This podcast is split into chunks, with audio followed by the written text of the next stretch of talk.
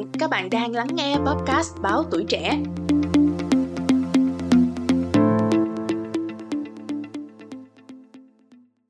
Nếu các bạn thường hay xem livestream thì chắc các bạn cũng nhận ra rằng tiền tiếp hay quà tặng, vật phẩm ảo từ người xem đang là một nguồn thu nhập ổn định của những nhà sáng tạo nội dung trên các nền tảng livestream so với việc chờ chia sẻ lợi nhuận từ quảng cáo như trước đây.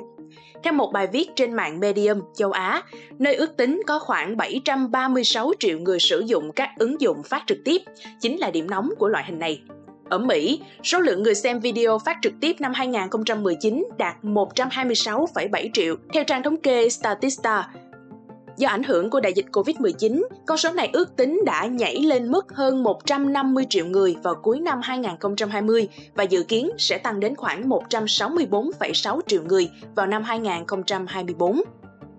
Từ khi Covid-19 hoành hành ở Mỹ, Jerry Hart bắt đầu nghiện các buổi livestream trên Twitch, nền tảng chủ yếu dành cho game thủ, và rồi có thói quen tip cho các streamer ở đó. Sự phát triển của văn hóa livestream đã hình thành một cộng đồng ảo hội thụ những người như Hart. Ngoài việc trả tiền đăng ký hàng tháng để truy cập nội dung độc quyền, họ sẵn sàng trả thêm tiền tips sau khi tận hưởng thành quả lao động của những người sáng tạo nội dung đến từ nhiều nền tảng như Facebook, YouTube, TikTok, Twitch và Instagram. Cơ chế chung của hình thức tri ân bằng vật chất này như sau.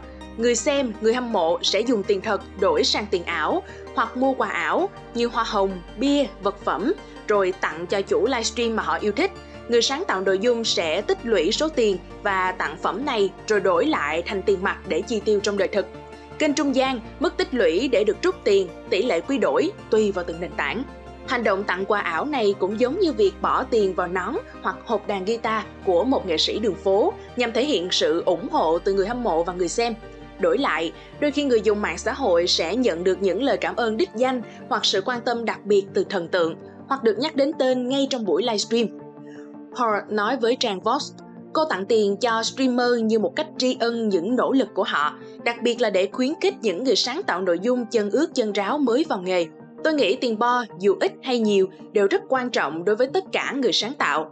Tiền bo tạo ra những thay đổi cuộc sống khác biệt cho những người sáng tạo nhỏ. Số tiền bo 100 đô la Mỹ có thể chả đáng bao nhiêu đối với những người sáng tạo có hàng nghìn người hâm mộ. Nhưng đối với những người ít nổi tiếng hơn, số tiền đó có thể đủ để đi chợ cả một tuần. Cô nói, Bản thân Har cũng là nhà sáng tạo nội dung trên nền tảng nội dung người lớn OnlyFans. Những lời này có lẽ cũng là tiếng lòng của cô. Mặc dù đại dịch khiến thu nhập của mọi người trở nên bấp bênh hơn, loại hình hỗ trợ nội dung sáng tạo trực tuyến này vẫn tiếp tục nở rộ.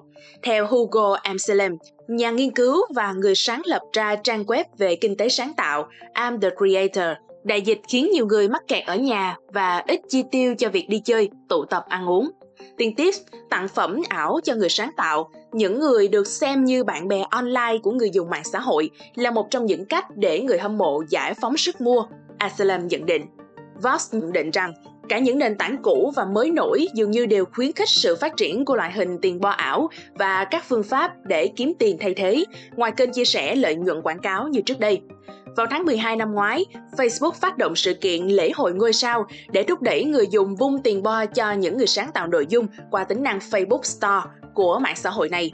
Ngôi sao Store về cơ bản là một loại tiền ảo mà người dùng Facebook có thể mua theo gói sản phẩm khác nhau, dùng để tặng cho người sáng tạo trong mỗi lần livestream. Các nền tảng khác cũng có những tính năng chạy bằng những đồng tiền tương ứng như Point trên TikTok, Super Chat và Super Sticker trên YouTube hay Bit trên Twitter. Vì các nền tảng khuyến khích người dùng tặng tiền, tặng quà cho nhà sáng tạo nội dung xuất phát từ động cơ tài chính. Hầu như tất cả các công ty đều ăn chia tỷ lệ phần trăm trên số tiền bo mà người sáng tạo nội dung sẽ nhận được. YouTube và Twitch thu 30% tiền bo đến tay người sáng tạo. TikTok lấy 50% hoa hồng khi TikToker chuyển đổi số quà ảo tích lũy được thành tiền mặt. Về phía người sáng tạo nội dung, Brock Erin Duffy, giáo sư khoa truyền thông của Đại học Cornell, New York, Mỹ cho biết sự phát triển của tiền ảo và các hình thức tự kiếm tiền thay thế khác là phương tiện để người sáng tạo nội dung giành lại chút quyền lực từ tay các nền tảng. Duffy mới hoàn thành một nghiên cứu khảo sát những người sáng tạo và những người có ảnh hưởng trên TikTok, Instagram và YouTube. Cô nhận thấy việc thu nhập không ổn định là mối lo của hầu hết những người được khảo sát. Đặc biệt trong trường hợp thuật toán thay đổi, nguồn thu nhập của họ có thể bị sụt giảm nghiêm trọng. Nhưng với hệ thống tiền bo này, bất kể nền tảng có trả tiền cho người sáng tạo hay không, họ vẫn kết nối trực tiếp được với khán giả và đa dạng hóa nguồn thu nhập của mình. Duffy nói với Vox, Mặc dù người sáng tạo không thể dựa hoàn toàn vào tiền bo hay quà ảo để kiếm sống, nhưng những khoản thu nhập nhỏ này có thể là nền móng giúp họ phát triển một nghề nghiệp toàn thời gian khác ngoài sáng tạo nội dung. Đối với trường hợp của Sarah, một người sáng tạo nội dung trên Twitter dưới tên Sistar, tiền bo ảo từng là nguồn thu nhập duy nhất của cô khi mới vào nghề hồi năm 2014. Và giờ đây, tiền do fan tặng chiếm khoảng 30% tổng thu nhập của Sarah khi cô đã nổi tiếng hơn trước. Người sáng tạo nội dung không nhất thiết phải nổi đình nổi đám mới nhận được các món quà ảo, nhưng độ nổi tiếng hiển nhiên tỷ lệ thuận với tổng giá trị quà tặng mà bạn nhận được. Điển hình là YouTuber với hơn 1 triệu người theo dõi, Asian Andy, kiếm được 16.000 đô la Mỹ tiền bo chỉ trong một buổi livestream giấc ngủ của mình hồi tháng 4 năm 2021. Cơ chế để người xem livestream bày tỏ ủng hộ vật chất với nhà sáng tạo nội dung cũng có những góc khuất. Sau khi đánh giá hàng trăm buổi phát livestream trên TikTok gần đây, Forbes nhận thấy ở phần bình luận luôn có không ít người xem thúc giục các cô gái trẻ thực hiện những hành vi tương tự hoạt động khiêu dâm trẻ em như yêu cầu các bé gái hôn nhau, dang động chân hoặc nháy mắt trước máy ảnh và treo thưởng bằng những món quà ảo của TikTok.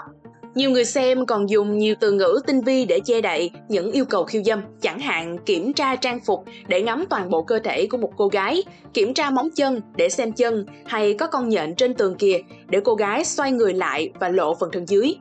Những giao dịch như vậy diễn ra nhan nhản trên TikTok, một nền tảng trực tuyến công khai mà người xem ở hầu hết mọi nơi trên hành tinh đều có thể tiếp cận.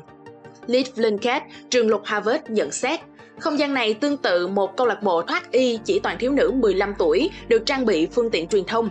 Hãy tưởng tượng một doanh nghiệp địa phương đưa một nhóm trẻ vị thành niên lên sân khấu trước một khán giả người lớn, mặt đối mặt, tích cực cho các em tiền để thực hiện bất kỳ hoạt động nào mà họ yêu cầu, kể cả những hành động không phù hợp với lứa tuổi. Đó là sự bóc lột tình dục. Nhưng đó chính xác là những gì TikTok đang làm ở đây. Trả lời Forbes về vấn đề này, người phát ngôn của TikTok khẳng định công ty có các chính sách và biện pháp mạnh mẽ để bảo vệ sự an toàn và hạnh phúc của thanh thiếu niên, bao gồm việc đặt tài khoản dưới 16 tuổi ở chế độ riêng tư theo mặc định và hạn chế cho phép các em sử dụng tin nhắn trực tiếp. Nếu nhận thấy tài khoản không đáp ứng yêu cầu về tuổi tác, chúng tôi ngay lập tức khóa các tính năng không phù hợp, vị này cho biết. Công ty trả lời thêm qua email rằng họ cũng xóa nội dung liên quan đến tình dục và có chính sách không khoan nhượng đối với nội dung lạm dụng tình dục trẻ em. Một số tài khoản tổ chức các buổi phát trực tiếp có nội dung khiêu dâm mà Forbes ghi nhận đã không còn hoạt động vài tuần sau đó.